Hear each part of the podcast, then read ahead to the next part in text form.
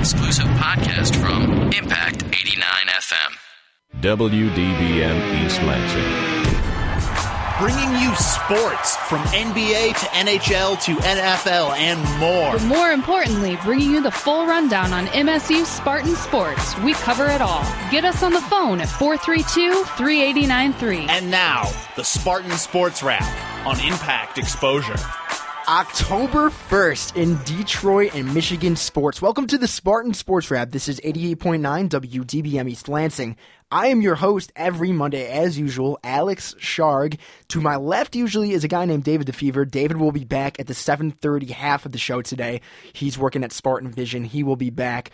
But if it is your first time tuning in, let me show you how the show works. We usually start with MSU sports first, then we jump to local. That's your Detroit Tigers and Lions. We'll get to that later. And Red Wings and Pistons as well. And then we jump to national sports. We'll talk about Chad Johnson. We'll talk about all the national topics that you want to hear about later in the show.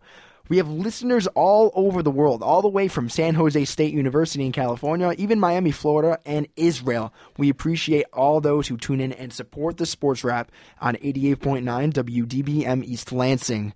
If it is your first time tuning in, this is how the show works. At the beginning of each week, we have a question of the week. And how it works is each week, I ask a question at the Sports Wrap, David and I, and our future sports team that we will have in the coming weeks. But the question we ask, it's a trivial question, and if you get the question correct, you have a chance to win a a gift certificate from Kosi. Kosi is a continued supporter of the Impact in the Spartan Sports Wrap. We appreciate their continued support. But if you want a chance to win a Kosi gift card, you need to tweet at 89FM Sports Wrap. Again, at 89FM Sports Wrap. If you want to win a Kosi gift card, you need to tweet the answer if you know what it is. And every show we pick a number. It can be 2, it can be 8, it can be 7, it can be any number of our choice. We have a lot of different callers and tweeters that answer the question during the show. And one lucky winner, whatever the number is, if it's the third caller or if it's the seventh tweeter, if you are that lucky winner, then you have the chance to get that Kosi gift card. So feel free to tweet at 89FM Sports Wrap, or feel free to call in.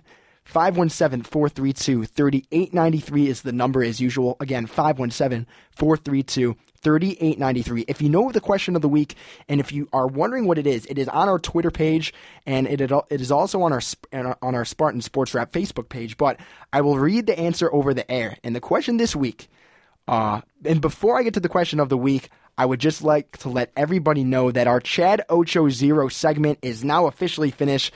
Chad Johnson is not back in the news.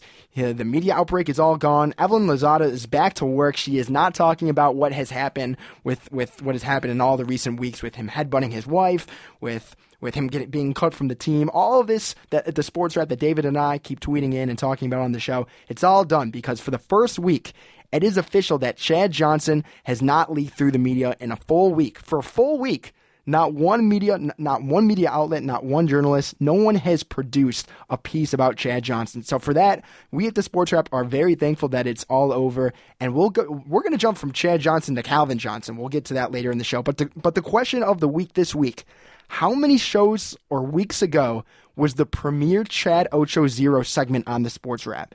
If you know the answer to that question, so definitely go back into our podcast, listen to past shows, find out when the first time we premiered the Chad Ocho Zero segment on the Sports Wrap. If you know what that is, feel free to tweet at 89FM Sports Wrap or call in 517-432-3893. Also, at 7:10, we have our guest of the week, our special guest, and this week it's Jack Ebling, former Lansing State Journal columnist. He's also had a lot of involvement with major magazines and major news networks such as Sports Illustrated. We're going to get to Jack in about 5 minutes from now, so you definitely want to stay tuned for that.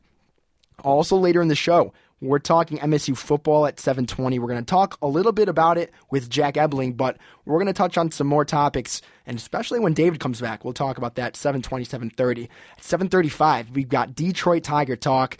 Max Scherzer, obviously, with a big injury this past week. Miguel Cabrera chasing the Triple Crown. Our beloved Tigers in first place. Can they hold it? We'll get to that at 7:35. At 7:45, Detroit Red Wing lockout talk. David, our hockey guy, is going to give his take and some recent news that has happened in the hockey world. And then at 7:55, we have our Goon of the Week. And I hate to say that this is a fellow MSU football player. So we're going to get to that and why this guy is a Goon of the Week at 7:55. But also, if it is your first time tuning in, of course, feel free to tweet or comment on our Facebook page, or call in on the show with anything you want to talk about, any suggestions on certain material that you want to hear over the air. So we have our Goon of the Week. Our Ocho Zero segment is gone. So very, very excited that Chad Johnson has not leaked in the media for one full week, and that means that we are done talking about Chad Johnson at the Sports Wrap. And I think it's about time. It's almost equivalent to when the Black Plague was taking over the nation. This is the Black Plague being abolished, but this is the Chad Johnson segment being abolished. So we're very, very excited that this is all done, that Chad Johnson's avoiding the media. And if you have not heard in past weeks, and if you have not really listened to the show, each week we talk about Chad Johnson, how much of a zero has he become, and basically what he has been doing in the news. He gets cut from the Miami Dolphins. He headbutts his wife. He has a domestic abuse scandal. He's taking anger management classes. He attempts to get his wife back. He decides to not go through. Well, Evelyn Lozada decides to not go through with the Chargers. A whole fiasco. If you want to hear more about that, you can listen to our podcast. If you go to impact89fm.org, you can listen to all the podcasts that we have done in the past. But also, I want to talk about for a second before we have Jack Ebling on, our man Elmo, all the way from Detroit. He calls in usually at the end of the show. He's going to give his take on the Detroit Lions' recent loss again to the Minnesota Vikings. It's been 2 weeks now, 2 weeks that the Lions just could not pull it together. There's a lot going on with that team, a lot of talk right now going on in the world. And the Jets actually, we'll get to this later, but the New York Jets sign ex-Lions cornerback Aaron Berry, and that's probably expected considering they did lose Darrelle Revis. Aaron Berry now going to the Jets. They are, frankly, in terms of record, they're not really what people expected to start off the year. But it looks like they're going to get a little bit of a boost from Aaron Berry. Obviously, the Lions had a lot of issues with this guy being arrested twice over the summer, led to him being caught and just really not producing what they expected. So obviously there's a lot of talk going on right now with that guy and this New York Jets organization hiring a guy who's gotten 2 DUIs, getting the guy on the team to replace Darrelle Revis. Obviously it's a big pickup for them, but we'll get to that later in the show as well. But to start off the show, we've got Jack Ebling coming on within the next few minutes here at the Sports Wrap. Cannot wait to have him on the show if it is your first time tuning in. If you do not know much about Jack, Jack is a former English teacher and coach, has spent almost a quarter century with the Lansing State Journal. He's won 21 major writing awards. He's also been in national publications like Sporting News, Basketball Times, College Basketball, and Sports Illustrated. So this is a guy I'm very excited to have on the show. Jack and I also in the press box together a lot, but I'm very excited to have Jack. He also recently wrote a new book called Heart of a Spartan. It's his 7th book. He talks about basically the climb of MSU football, starting all the way from D'Antonio all the way up. So very excited to have him here. But also, we're going to talk to Jack a little bit about what happened in that 17-16 loss against Ohio State. It was quite the loss this weekend. The MSU Spartans looking to gain a lot of what they went through back again, and really it did just not pay off for this MSU Spartan team. A lot going on with the receivers, a lot going on with the O-line, and we're going to get to that in just a second. But I'm very pleased because Jack Ebling is finally joining us here on the Sports Wrap. Jack, it's great to have you on the show. So much to talk about with this wild weekend, especially with the loss against Ohio State on Saturday. But to start off, Jack, first, great to have you, of course. And second, tell the listeners a little bit about your Heart of the Spartan book, what basically you were trying to accomplish, and basically how you got to the pieces that you wrote. Yeah, thanks, Alex. This is a story of Michigan State football, especially the last 2 seasons. The forward by Tom Izzo, a historical section, right. Told through the eyes of 33 of the greatest players in school history, and then behind the scenes, a week-by-week look at the last 2 seasons, some tremendous photography, and Matthew Mitchell did a great job on that. Mm-hmm. 288 pages, it's 12 by 12, and weighs 4.5 pounds, and If you don't like it, you can always hit a Wolverine in the head with it. Hey, that's right. I think a lot of people after this weekend are feeling about that. But, hey, Jack, I got to ask, was it difficult to pick the 33 quote-unquote best players in MSU history? How did you come up in deciding those 33? Yeah, we didn't pick the 33 greatest. We picked 33 of the greatest. Oh, okay. And so it isn't a matter of us ranking them. But we did have vignettes from a lot of the All-Americans, guys who went on and contended for Heisman Trophy or led the team to championships, but they're all iconic figures, players that people around Michigan State would remember if they're watching football from that era or they've heard about or read about and kind of tells the historical story. So if anyone is interested in that, makes a great Christmas gift or a companion to maybe make you a little smarter than everyone else at your tailgate. And you can go online and take a look at it. You can go to heartofaspartanbook.com, and it's available at all Meijer stores, SBS, the Spartan bookstore on campus, Schuler, Barnes & Noble, and, of course, available online. And we're happy to personalize it if you want to give it as a holiday gift. All right, very good. And, of course, you do have a couple signings coming up in a few weeks. I know it's on your website. But with that signing, I got to ask, is there anyone that's been a really big encouragement for you on the way in writing this literature, or was it a certain someone, or what kind of encouraged you, to really delve into, building up of this Spartan glory that Mark D'Antonio's been going through? Well, I've been around a while. I was a freshman at Michigan State in 1969, and other than 3 years when I was teaching and coaching in Lapeer, I've been here ever since. So right. I certainly saw a lot of Michigan State football, the good and the bad, and it was the Little Giants game a couple of years ago, and after that game I was driving home, and I said, there's something different about this program. I didn't know that Mark D'Antonio had a heart attack at that point, but I said, this is not your father's Michigan State. So the more we got into it, we decided we were going to go ahead and chronicle that throughout the season. And then I got to the bowl game, and I had a little health problem, and so I did not go down to the bowl game. My assistant, Andrea Nelson, did. And, of course, they lost to Alabama 49-7. And I thought, oh, this is great. This is exactly what people want to read. So I was at the first basketball game, 2011, and a guy came up to me in the press room and said, hey, Cousin's here. And I said, Cousins? What are my cousins doing here? And I went out. Of course, it was Kirk Cousins. And he said, hey, I want to apologize to you. I said, apologize for what? He said, for messing up the end of your book. And so he said, hey, you know what? I just want you to know that we've got all these guys coming back, and next year we're finally going to win a bowl game, and going to beat Michigan a fifth straight time and be in the first Big Ten championship game. And he was 3 for 3. I should have asked him if he was going to go to the Rose Bowl, too, but I didn't. But it was an amazing ending to the season. They were down 16-0, as you remember, against a great Georgia team that was a runner-up in the SEC. And it looked like things were going to go down the same path, and then they come back with 33 points after halftime. Right. So, Jack, obviously, a lot of encouragement from writing that book. What is the most unique feature or piece of information that readers or fans should look at? And even yourself, someone that has written the book himself, a little biased, some might say, but what is one really cool piece that you really delved into? Well, I think the story of Michigan State getting into the Big Ten, the role that Notre Dame played, I would say that's very, very important, how John Hanna can outfox some of the competition, including Michigan.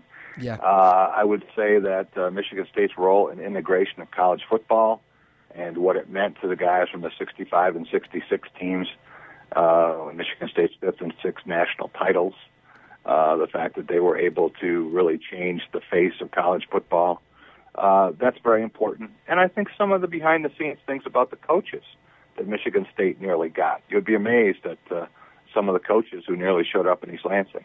Yeah.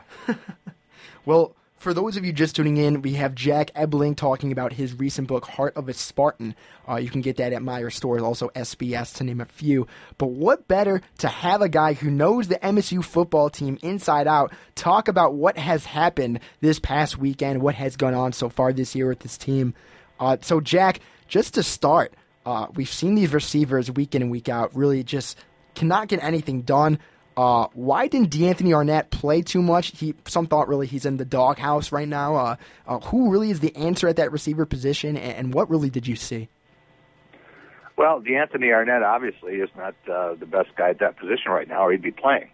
The coaches don't sit there and say, well, I don't like the way this guy wears his hair, so we're not going to play him this week. I mean, they're watching practice. We don't see that.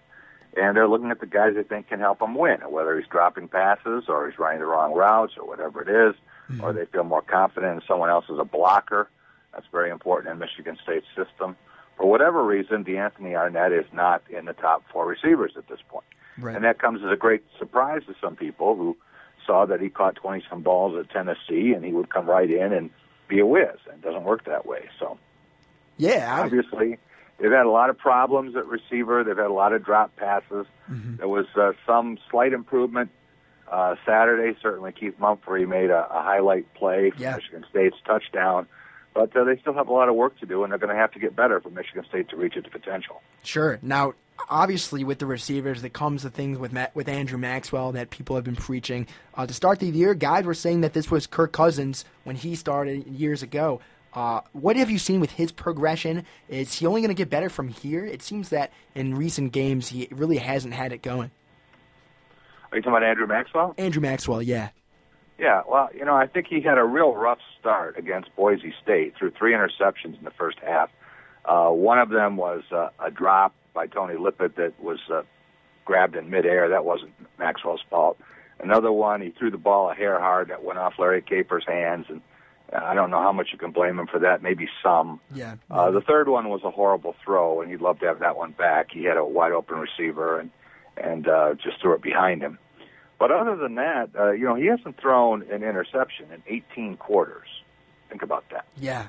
Wow. 18 quarters, he hasn't thrown an interception, and I know some guys in this league who've thrown four in a row. So, you know, he's getting better. I don't think he's been the reason that they've lost either game. I think the offensive line has not been what people thought it would be for a variety of reasons. Now they have three projected starters out with injuries. That's 60% of your offensive line. They do have some depth there. They've had some other guys come in. Skylar Berkelin's come back. Jack Allen has come in. And now they have Ethan Rulin starting at center. So they're going to need all that depth and more, but they have not really moved the pile on the line of scrimmage. Even in the first game with Le'Veon Bell, I thought that he got a lot of that on his own. Sure. Against Notre Dame and against Ohio State, I thought they lost the battle on the line of scrimmage. So they need to get better in that department, and they need to catch the balls that are thrown to them. They can't have drops. This team does not have that big of a margin of error offensively. For those of you just tuning in, Heart of a Spartan author and former LSJ columnist Jack Ebling with us on the Spartan Sports Wrap. If you have a question for Jack, if you want to get on the show, feel free to call in 517-432-3893. Again, 517-432-3893. Or you could tweet at 89FM Sports Wrap if you have a question for Jack, a comment on this MSU football team. So, Jack, you did mention that Ethan Rulin did fill in on that offensive line. A lot of problems there. Well, now with Travis Jackson out, how big of the effect is this on what the projected outcome will have on this team this year? Is Travis Jackson really that piece that's really going to hurt them a lot, or was it more when Fofanuti went out originally? Well, I think there are a lot of things that are kind of in it together. It's all interwoven. And when you lose your starting center, I mean, he was your starting center for a reason. He's the best starter you had in the program, the best center you had, and he was a leader. You started last year, so his loss will be felt, and he'll be missed. But whether that's a death blow, I don't think it is necessarily. I still think Michigan State has the potential to be playing in the Rose Bowl. And after Saturday, everyone walks out of the stadium, and now suddenly no one's any good. When you lose a one-point game to a team that is athletically gifted as Ohio State, you know, it's not a moral victory, it's a defeat. But it's something you can look at and say, all right, if they're the highest-ranked Big Ten team and they've already been played, who else is on the schedule? I think Michigan State gets a break by not playing Purdue, as odd as that sounds. Yeah. I've said since the spring that I thought Michigan State and Purdue would be playing in Indianapolis for the Big Ten championship game, and I'm not ready to go away from that yet. I think what the Spartans have to do is take care of business the next 2 weeks at Indiana and against Iowa. and then they have to win their home games down the stretch, and they have to beat Michigan. Yeah, that means they can lose another game somewhere. I would think that if they finish 6-2 in the Big Ten, but they beat Michigan, they beat Nebraska, and they beat Northwestern, they would win the tiebreakers, and they would be the team that would be advancing to Indy, and of course Ohio State and Penn State are ineligible. Yeah. So it's not a bad year to be decent in the Big Ten, and if you can put it together at this point, as long as you have the defense Michigan State has, mm-hmm. and the defense hasn't been as good as it can be yet, but as long as you have that kind of defense, you have a chance. Yeah. Michigan State, you have to remember, in some of these games, it's one play, it's one snap, it might be one call. Certainly Saturday again, for the fifth straight week, Michigan State missed a field goal. 2 years ago, Michigan State missed one field goal all year. Wow. So if that field goal goes through, now suddenly you've got a totally different game, and maybe Michigan State is your winner 19-17. You've also got a situation in the fourth quarter where Michigan State recovers a fumble. Mm-hmm. And it looked very much like Curtis Drummond was on a clear path to the end zone. He said he knew he was going to score a touchdown, mm-hmm. but the official blew the whistle and said it was not a fumble. Well, fortunately, they have replay, so they can get these kinds of things right now. And they reversed it and gave Michigan State the ball, but they had blown the play dead, so his touchdown return didn't count. Yeah. And Michigan State went on and got a field goal, but they lost 4 points in a one-point game. Right. Now, and you said, like, that defense, a lot can happen with that defense this year, and obviously we've had a lot of close games. One play can really change everything. Was Braxton Miller really just that good last game, or what did you see? Was it a couple cornerback long balls that were missed on defense? Was it more of the front seven not getting enough push? Well, it's a lot of things. As always is the case, it's very seldom one thing or one person. Braxton Miller was terrific. I wrote in my column for Sunday for 24/7 Sports that I didn't think Michigan State could have tackled him in a porta-john. They were he was just too elusive. I mean, it's like trying to pin Earl Robinson down when he owes you money. It's very, very difficult. Very difficult. Yeah, I can agree. So, yeah, they were in a situation where he was on top of his game, threw a fantastic pass, couldn't have placed the ball any better on their touchdown pass. And Johnny Adams got beat. He's been beat a few other times this year. He gave up a touchdown to Notre Dame, mm-hmm. and there were a couple of other plays, one against Boise State that could have given Boise State a win. It was just overthrown. There was a drop ball in the Eastern Michigan game that, believe it or not, would have put Eastern Michigan ahead 14-9 had that been caught. So Michigan State does need to tighten up the back end and play a little bit better against the deep ball. But I think that also involves a better pass rush. Yeah. And right now, Michigan State is getting pressure, but not sacks. They are altering some throws, but not as many as you would like.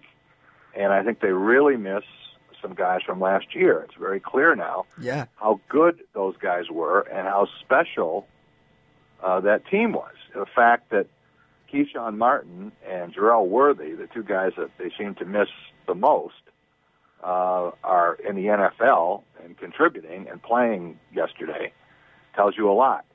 It does. Keyshawn Martin is a game breaker as a receiver. He can make guys miss. He's also an electric return man. And Jarrell Worthy changed a lot of things up front because you had to double team him, and that freed up some other guys on the edge and for blitzes. So, mm-hmm. The guys they have up there are okay. It's not like they're bad players. But right now, they're not difference makers, and Jarrell Worthy was a difference maker on defense, and Keyshawn Martin was whenever he touched the ball. Absolutely. For those of you just tuning in, we do have Jack Ebling, author of Heart of a Spartan, also former LSJ columnist, and what he did write in that 24/7 column was very interesting, how tough it was to bring down Braxton Miller. So you had your overall assessment so far these last couple games. What's your projected finish in the Big Ten? Do they beat Michigan at home, Jack? Do you see them losing maybe a tough game on the road? I said I thought that they would lose to Ohio State and they would lose another game along the way. Could very well be at Michigan. Yeah. But I thought that they would beat enough teams to finish with two conference losses. And I said if they could go 6-2 in the league and they could could beat Nebraska. I didn't know Northwestern was going to be as good as it apparently is. They seem to have found some magic there at quarterback. But if they can do what they need to do, they still have a great chance to be the Legends Division representative. Obviously, it's going to be difficult to win in Ann Arbor. It's something that Michigan now has been waiting for. They have a countdown clock to the Michigan State game, just the way they did to Ohio State. Right.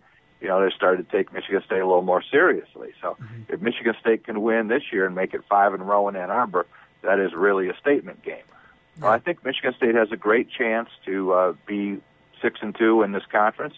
And if it can do that and finish 9-3 in the regular season, go on to Indianapolis and in a bowl game, it has a chance to have a third straight double-digit win season.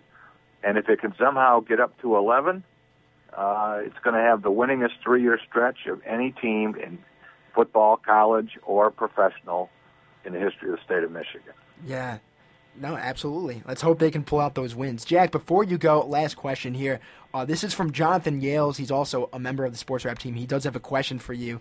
With the Midnight Madness scheduled for October 12th, what are you looking for this basketball season? Where do you see them finishing with Tom Izzo? Obviously, all the offseason issues they've had so far with, again, misdemeanors, DUIs, things of that nature.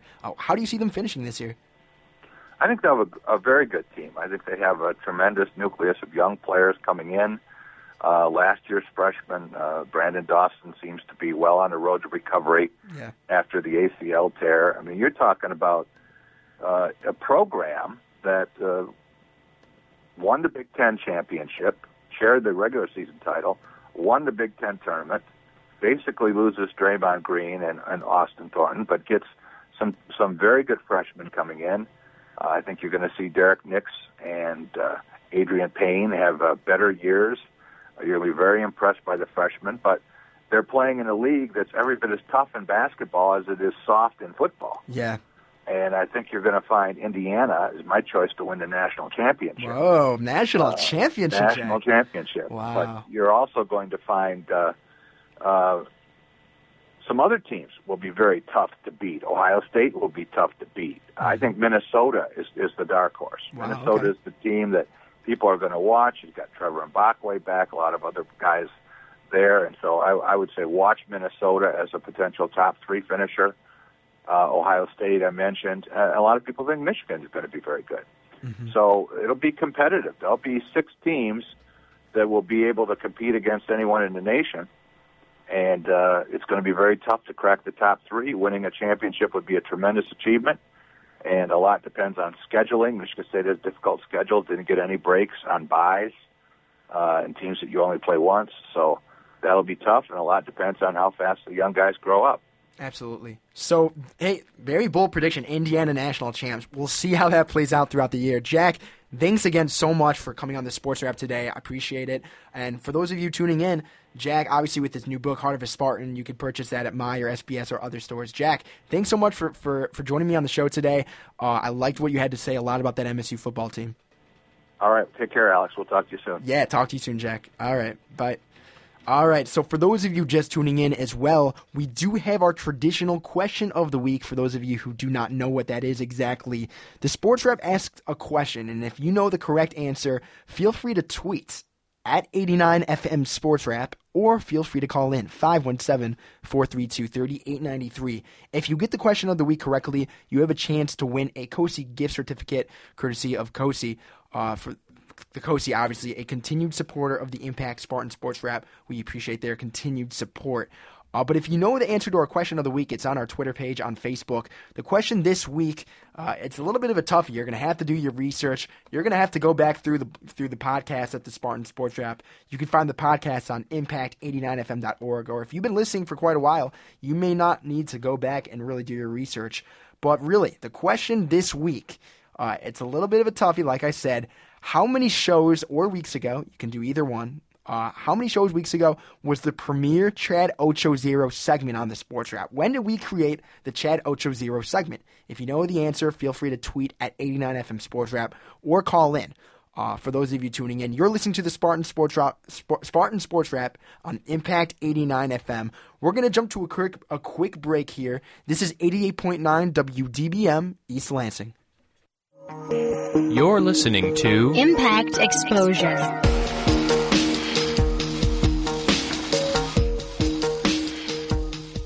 General, we've just received word of an invasion. Speak quickly, maggot. Is it those Canadians again? I don't know, sir. We've just heard that Monday at 8 p.m. the Impact will be invaded. You stupid ninny. That's the Asian invasion. It's the poppiest, catchiest, and all-around toe-tappingest music out of Korea, Japan, and China. But, sir, I'm no good with Asian dialects. Shut up and listen to the music, Private. That catchy beat knows no language barrier. Now move out, everyone. Sir, yes, sir. The Asian invasion. Monday nights from 8 till 10 on 89 FM. The Impact. For more variety than you'll hear on any other station, listen to the Impact Primetime, where you can find a different specialty show every night of the week. Thursday nights from 10 until 2 a.m. Listen to the Hours of Power, the scariest and only metal show in the Mid-Michigan area. Only on Impact Primetime. Now back to Impact Exposure. Welcome back to the Spartan Sports Wrap. This is 88.9 WDBM East Lansing. I'm your host, Alex Sharg.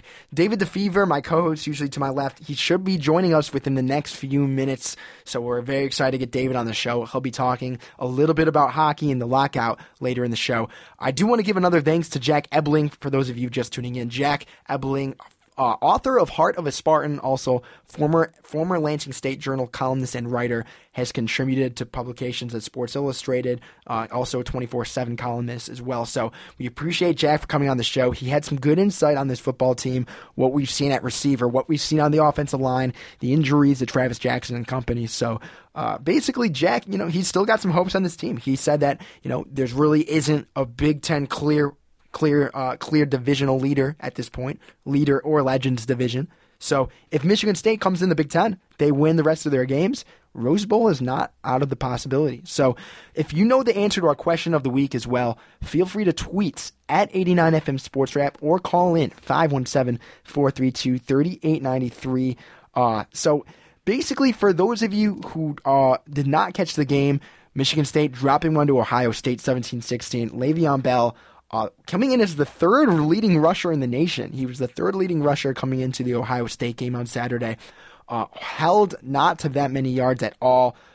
He only racked up about 47 for the day, net yards.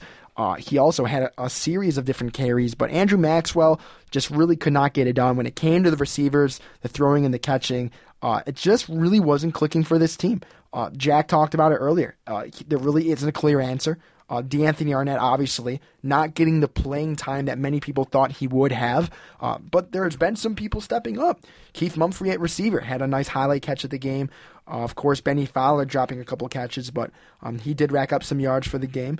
There are some receivers there. It's not that Keyshawn Martin's gone and this team's just going to flop. There's nothing against that, but what is interesting about it is that with the way that the offense has not been producing, the defense going from not letting away, well, really not allowing any points the first two games, and now their defense is having a couple issues.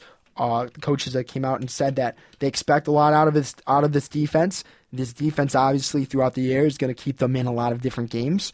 But the hardest part about it is that with the high expectations that many of the coaches, fans, and players have for their defensive front, in recent weeks there's been a lot of different struggles. It's come from all sides of the ball with what many people thought were the best corners in the country, and Johnny Adams and Darquez Dennard. When they played Notre Dame, they let up a lot of big balls downfield. They let up a lot of deep ball plays that led to some touchdowns. Obviously, that had to do with the offense not getting it done either. But with this kind of team, a new quarterback, it's hard to replace Kirk Cousins. They have a lot of work to do. So really, we're going to get David's impact on it later in the show. But we are opening up to callers. If you want to talk about Michigan State, feel free to call in. 517-432-3893. Again, 517-432-3893. If you want to talk about MSU football, if you know our question of the week, any of the above topics, just feel free to call in. We are taking callers at this time. But I do want to talk about that game, not only the fact that they really could not get it done, but there was a recent news update that came out today. This came from Detroit Free Press sports writer Joe Rexroad. The Ohio State University and basically Urban Meyer talking about it in his news conference that OSU has turned in a video to the Big Ten Conference about Michigan State offensive linemen. There are two of them at the play. They sent in basically a clip it of what appeared to be an eye poking. This was two offensive linemen. They really could not differ who it was. It could have been both of them. Two MSU offensive linemen. The guys were Jack Allen and then Travis Jackson, who obviously just recently was injured, now out for many parts of the year. But Jack Allen and Travis Jackson, in this little clip it, they show the two of them poking out Jonathan Hankins' eyes during the play. They reach into Hankins' face mask. It was not clear which arm it was. It could have been Jackson's, could have been Allen. There's actually a video on YouTube. You can find it online of the incident, and also you can go to the Freak.com article where they talk about it. But it's interesting. It really is unclear whether it was an eye poking, whether it was Jack Allen or Travis Jackson. It could have just been some pushing. It's not really that clear. The Big Ten obviously is going to look at it, but we'll wait to see what kind of punishment goes from here. It's unclear whether, it was after the play, it's after the game. Does that really count? And relaying some kind of punishment on that team. But I do want to ask the listeners, and feel free to tweet or call in about any topic during the show, especially this one. Was it over the top for Ohio State to really send it to the Big Ten Conference? They did win the game. It was one little incident, obviously. If Ndamukong Suh stomps someone's helmet, and really stomps a guy into the ground. That's one thing. But eye-poking, it's not as injury-prone, of course. I mean, if some particles get in the eye, you get, you have some kind of eye injury in the cornea. What if you scratch your cornea? If it gets in, you have a sty in your eye from some dirt or materials. Yeah, that's one thing. But I think that if it's a broken leg, a broken arm, if you're straining a muscle, I guess, yeah, if it's a damaged cornea, sure, you can't see. You might be out a couple games, but if it's as much as stomping a guy into the ground, maybe breaking his nose, or maybe if it was even back years ago, we're gonna get into some national sports. What about the Oakland Raider linebacker who would spit into people's faces? We've seen all kinds of different theories and effects of what some after the play, after the whistle is blown, what some kind of action will have on the opposing team. So what I want to ask the listeners, feel free to call in, of course, what kind of effect will this punishment have on the team, and what kind of effect will it have in the Big Ten Conference? Does the Big Ten Conference, are they looked, along with the Detroit Lions, as, there's some rough guys in that conference? So obviously there's a lot of criticism going on, but I ask the listeners, feel free to call in. We're still waiting on David DeFever to get back into the studio, so if you want to comment on this MSU football issue and the eye-poking scandal that appeared to be from Jack Allen or Travis Jackson, feel free to call in 517-432-3893. Again, it's 517-432-3893. And if you are just tuning in, we did have Heart of a Spartan author Jack Ebling, and also former LSJ, Lansing State Journal, columnist and writer. He's been on a plethora of different news organizations and sites, so we appreciate Jack coming on the show today, as usual, our special guest of the week. And finally, if you're just tuning in as well, the Chad Ocho Zero segment is finished. It's great news. I'm finally so elated myself that we do not have to keep going on with weeks and weeks and weeks of Chad Johnson, how much he's turned into a zero. I started at the beginning. I said it. As soon as Chad Ocho-Zero stops, as soon as the media, as soon as he starts, really until he stops making a scene, I will stop talking about Chad Ocho-Zero. So, Chad Ocho-Zero, you're done, buddy. Congratulations. Fly the coop now. You're out of the media scandal for right now. But don't come back, because I swear I will come back here and talk about, what's going on with Chad Ocho-Zero again. So, this is a very joyful day. I'm shouting with glee. I hope you all, the listeners, are happy as well. But with Chad Johnson comes Calvin Johnson. Very similar guys. Calvin Johnson, obviously, with that last Lions game. A lot going on with him right now. There's a lot of criticism. We're going to talk about some Lions here for a second. You can also comment. Feel free to call in or comment on the Twitter page. Chad Johnson obviously getting a big hit in the Minnesota 20-13 win over the Detroit Lions. Chad Greenway, he's expecting to be fine for the Calvin Johnson hit. His shoulder pad hit him in the head, so obviously it was an unnecessary roughness penalty. But Chad Greenway did come out, and he says that he tried to pull up. He did not want to hit Chad Johnson. This is according to SB Nation from Minnesota. But he came out and said this, quote, "I don't want to hurt Calvin. I don't want to hurt anybody. I'm thinking he's going to catch that ball 99% of the time. He didn't that time. So when I try to go break the ball up, my pad, it's clear on the tape, it hits his head. What are you going to do? They're going to throw the flag, and I'm probably going to get assessed a fine. But my intent was not to hurt him," end quote. So Chad Greenway, obviously, he knows the effects of these kind of penalties. We've seen many fines throughout, years of football. We've seen it from, we've seen them from Darrelle Revis. We've seen them from the hard hits of the Baltimore Ravens defense. We've seen it in many other national teams. So obviously, besides the leak of Detroit, it really doesn't stop here. So if you want to comment on the issue, do you think that he should get a fine? Was this hit worthy enough to issue a fine from Chad Greenway? Feel free to call in. 517-432-3893 is the number. Feel free to tweet as well at 89FM Sports Wrap if you know our question of the week, which is, when was the last time that we premiered the Chad Ocho Zero segment? So if you go to our Sports Wrap podcast, if you go to impact89fm.org, you can potentially find when the last time we started our Chad Ocho Zero segment. If you click on a prior podcast, listen within the next couple minutes. Usually we talk about it at the start of the show. You can find it pretty quickly, so don't think it's too far out of reach. It's very possible that you can win a Kosi gift card. I can't really say what it is and what it entitles, how much money, but it's definitely something worth your while. We appreciate the Sports Wrap, Kosi's continued support, and of course Peter Pitt, who we've had in past weeks as well. Many more to come throughout the show in recent weeks. We do have a variety of different special guests that come on each week. We also do have a Goon of the Week every week, which we're going to get to in about 10 minutes or so. So there's obviously a lot to talk about. There's a lot to talk about. If for those of you just tuning in, I did mention this at the start of the show. With the Lions losing 20-13, there is some news coming out today. This happened actually about 4.5 hours ago. The New York Jets signed ex-Lions cornerback Aaron Berry. That's obviously after losing Jarrell Revis. He's now out for a very long time, likely out for the rest of the season. Not confirmed yet, but Berry obviously signed in Detroit. That was back in 2010. He started 3 games.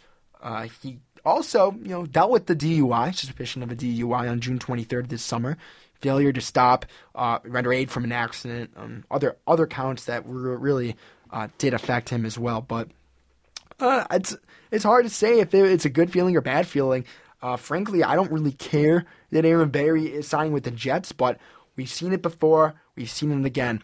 We've seen it with the Detroit Pistons. We've seen it with the Detroit Lions. We've seen it with Brandon Inge. Brandon Inge goes to Oakland, hits 2 grand slams his first 2 weeks. Ridiculous. What if Aaron Berry were to go to the New York Jets?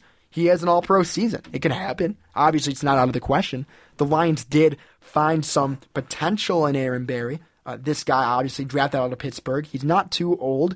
He still has a lot of time left in the league. So it's really interesting to see what's going to happen with Aaron Berry. Predictions for Aaron Berry. If you have a prediction, if you know our question of the week, of course, when was the last time we started the Ocho Zero segment, you can scroll down to our podcast. Feel free to call in, 517-432-3893. Again, 517-432-3893. But I do want to get to our favorite part of the show. This is Elmo's World. This is when our man Elmo from Detroit calls in. He gives his take on the Detroit Lions team, a little bit about the Detroit Tigers. Elmo, great to have you on the show. I'm sure you've been watching a lot of Detroit Lion football, a lot of Detroit Tiger baseball. I do want to start, Elmo. I want to talk about the hit from Chad Greenway on Chad Johnson. Chad Greenway on Calvin Johnson. Did you see that hit, Elmo? What did you really experience from watching that? Do you think that they should fine Chad Greenway? To be honest with you, Alex, I didn't even see that play. I missed that play. Oh, it's okay, Elmo. But, hey, listen, you saw the game. You saw another Lion loss. A lot of pro football games obviously going on as well. But who do you like in that division? Is it a Detroit Lion first place? Are they going to come out after the season and start winning, or what do you really see from this team? Well, I'm a firm believer, and I stress this to everybody on and over again, that the Lions' offensive line is in a big downplay. People think their offensive line is good, but they're not. They're old. They're banged up. They don't open the holes for the running game at all. It's not going. They're not going to make it to the playoffs or the Super Bowl with an offensive line like they got. Okay, fair enough, Elmo. So obviously, that offensive line a big problem. What about at the cornerback position? We saw Bill Bentley, very, very frustrating. He cannot play an island in coverage. They put him in that position. A lot of long pass interference penalties on the guy. Obviously, with quarterback, there's obviously questions about Matthew Stafford. Is he really the guy? Do you want to see Sean Hill play? Yeah, you got to go with Stafford. I think the problem is we all know that the quarterbacks and the secondary is really hurting right now, but we're forgetting the fact that the defensive line is not making that many sacks. They're not putting that much pressure on the quarterback. Right. And last year when they were doing that caused a lot of interceptions. Our safeties and our cornerbacks look like all pros. But when our defensive line is not playing to what they're capable of, you don't hear much about Sue and his pressure. Right. They're double-teaming him. You're going to still have problems with the secondary because they're getting too much time to throw. Oh, definitely. A lot of time, too much time to throw, of course. We saw that loss to Minnesota, Elmo. Did you catch the Michigan State game this past weekend as well? No, I didn't. So they came out with the win. I mean, excuse me, they came out with the loss. They lost 17-16, Ohio State. I'm not too surprised that they lost because I think Ohio State is very underrated. Their quarterback is a Heisman Trophy candidate. Wow, yeah. He's got a lot of potential. He can run, he can throw, he's strong, he's tall, big. So I think you're going to see a lot of Ohio State upsetting a lot of teams this year. All right, very good. Now, we saw the Detroit Tigers, Elmo, climbing back into first place. Many people cannot believe their eyes that as bad as this team has been playing this season, they are still able to pull out a first place, end of the season finish. We'll see really what happens from here. But, what are your thoughts now on this team? Obviously, with Scherzer out right now, that's a big issue. Is this team really going to climb in and really get things done when it comes to the playoff crunch? Or? We're back, Alex. We're back. The Tigers are back. I think the only issue we're going to have is our bullpen. I think our starting rotation is probably one of the best rotations in baseball. I just think that with Papaverdi and Benoit, that's a little scary to me. All right, Elmo, I appreciate you calling in, giving your take on Lions and Tigers and Red Wings. Oh my! But Elmo, great. I can't wait to call back next week. All right, Elmo, very good. Thanks for calling in as usual. Take care. Bye, Elmo. So we also have David DeFever finally getting in the studio from Spartan Vision to my left. It's great to have David in the station as well. But before we talk to David, we did have a caller. I did not get to you when you did just call in. So feel free to call back, 517-432-3893. We are open line. So if you do want to call in, comment on anything during the show, feel free to call in as well. But David, we just got done talking a little bit about MSU football, a little bit about this Detroit Lions team. A tough week to be, a Detroit fan. But our Tigers are back in first. They have wowed us once again. I wouldn't even call it wowing. Yeah, just Chicago giving it back to us. Yeah, really just handing us the first place title. But hey, David, I talked to Jack Ebling earlier about MSU football, basically what he's been seeing with this team, about the injuries, the Travis Jackson, Fofonuti. We're going to get to our Goon of the Week in a second here. But to close out the show, I do want to talk a little bit about the Detroit Red Wing lockout, everything that's going on, starting to cancel games. Why don't you give the listeners a little lowdown on what you've seen, some breaking news coming in hockey. Preseason's canceled. Rumors have it that they might cancel the Winter Classic on November 1st if the deal doesn't pan out, but that is just up in the air.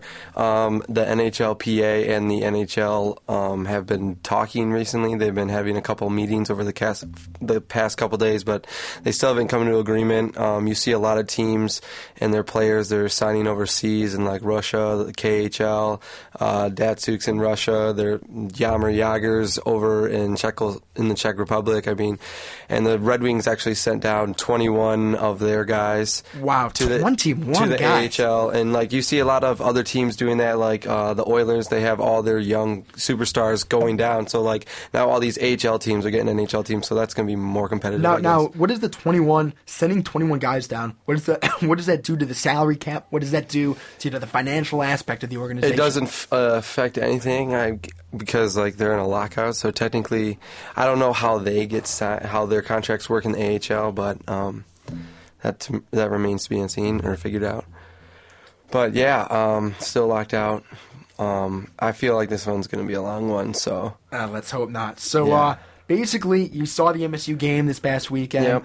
A lot to talk about with that. We're going to get to a little bit of Lions and Tigers to end the show in a bit, but capping off that real quickly before Goon of the Week, also at 7:55, the receivers just can't catch the ball, David. They really can't. We thought it was Andrew Maxwell. Obviously, some of his throws are a little behind. Accuracy, debatable week in and week out, but what's the answer, David? Is it De'Anthony Arnett? Does he just need to get more touches? Their offense just hasn't been getting it rolling. They've been so inconsistent. But I mean, against Ohio State, you saw a little bit better. You kind of felt the momentum and like the energy of the crowd because they were actually getting things done, getting good yardage, making defensive plays as we're known for. But I liked what Maxwell did. He did a lot better than what we've seen in previous games. I mean, I kind of compare him with like the Lions right now. They haven't really reached their potential yet. They can, like, Michigan State has the potential to be good. It's just all these little things, like catching the ball just right in the bad spot, right in the numbers. They haven't really got the ball rolling. That's just my personal opinion, though. No, sure. And besides for getting the ball rolling, how about Calvin Johnson's hit? From Chad Greenway on that game. Yes, I did see that. So does that issue a fine? Was it really obviously, he says he did not intend to hit him that hard. He did not want to. He was just trying to break up the ball. But did you think that was a little bit intended? Was it too hard of a hit? It was, yeah, it was a good hit. In my opinion, it was a pretty hard hit. No, it was a pretty hard hit. But will that issue the fine? I think the NFL is going to do something about it. I mean, because if they don't, then you have to ask questions, how serious are all hits now? Because, I mean, that's borderline how hard it was. It's up in the air, but I think the NFL, he's going to get fined. All right, very good. For those of you just tuning in, we do have David DeFever back in the studio. Great to have him here, of course. If you do know our question of the week, no one's really gotten the question right yet. When was the first premiere Ocho Zero segment on the Sports Wrap? How many shows, how many weeks ago did we talk about Chad Ocho Zero? Obviously, with what I talked about at the start of the show, we're finally done. Chad Johnson avoiding an issue, a whole week of media attention. Did not get 1 week in which the media really rallied on the guy. We said it from the start of the show, David. You remember the first day we started the Ocho Zero segment. We will talk about it till it's done. We will talk about it. We will not rest, and officially it's done. So great that's all settled now. Yes. So we might have to wait till next show if no one really gets the question of the week correctly. For those of you who do not know, you do have the chance to win a Kosi gift certificate, courtesy of Kosi.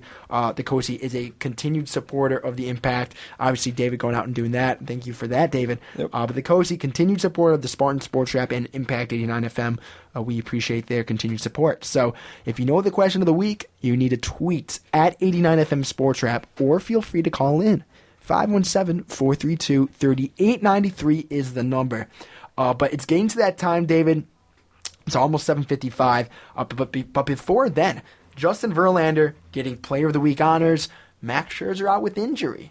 It's the Detroit Tiger team. They're in first place, as you know. We talked about it a little bit earlier. Mm-hmm. Are they going to stay in first? Is Max Scherzer going to be the up and downer for this team? Is he going to be the guy in order to really venture far in the playoffs? I think if we have a chance to get past the first round, we're going to need him in the lineup. And right now, he's just got to rest because I think the Tigers will make the playoffs. Mm-hmm. I mean, they've surprised us all season, and now finally they're back where they should be. And but he's a big part of that offense, and pitching behind Verlander, that's a good guy to have a game on. Absolutely. I mean, but I do agree with Elmo with the whole bullpen type thing and Valverde and closing out games, because when it's close, you never know when it's with those guys. It's a coin flip. And I said at the beginning of the year when Dave was the host here, I told him this is a mini Todd Jones. You don't know what's going to happen. You don't. And I saw it for certain games. I knew it would come down later, but we'll really see what happens. Obviously, they haven't given him a contract extension yet. Probably will not, if it's my opinion. They better not. Yeah, so usually, when you're a closer, you have your 3-4 years. Teams start getting a little bit of a read on you. So, really, I think that a lot of teams have started to read on Jose Valverde, but, the guy himself. But let's jump to the phones here just for a second. We'll get to that in a minute. But before we jump to the phones, I do want to comment, because we do have our Goon of the Week segment at the end of the show. Our Goon of the Week this week, as we talked about earlier with Jack, and even after Jack left, Travis Jackson, our Goon of the Week. He breaks his leg. He's out for the season, while at the same time being involved with poking the eyes of Jonathan Hankins, the defensive tackle. So while he has been poking Jonathan Hankins, he gets injured at the same time.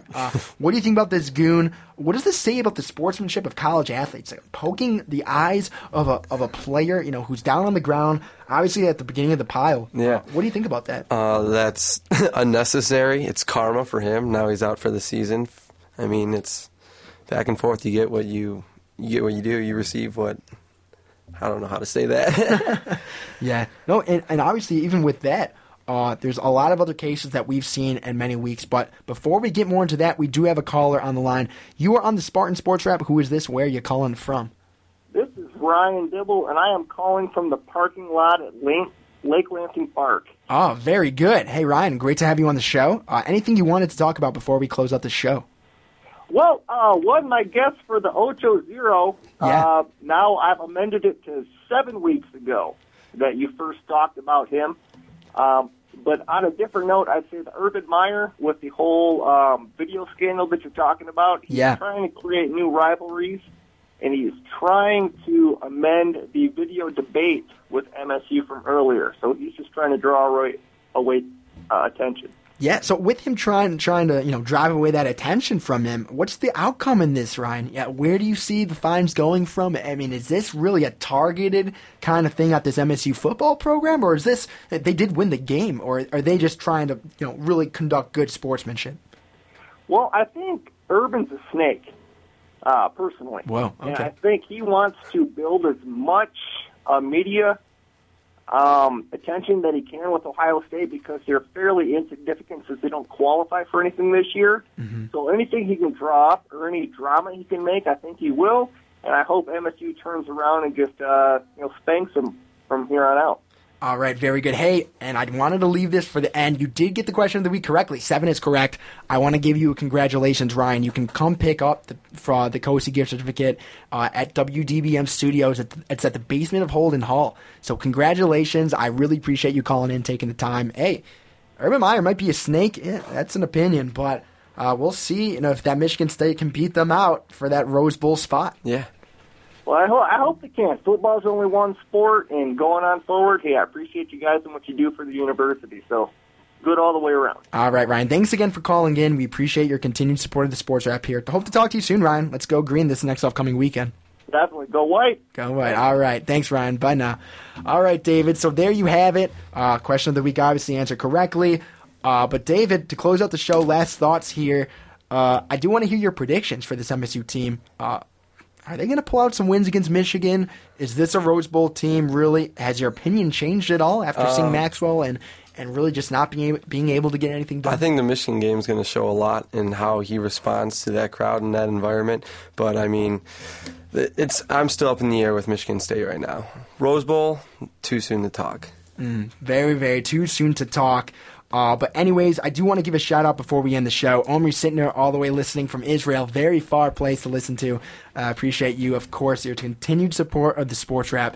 And for everyone else, I appreciate you tuning in again for another Monday, the 1st of October. A very, very good day to be in the world of sports with everything we've seen. Detroit Lions losses, Michigan State losses, but the Tigers are still in it, David. They still have a chance to make it through the playoffs. But again, we're going to see you next Monday with another edition of the Spartan Sports Wrap.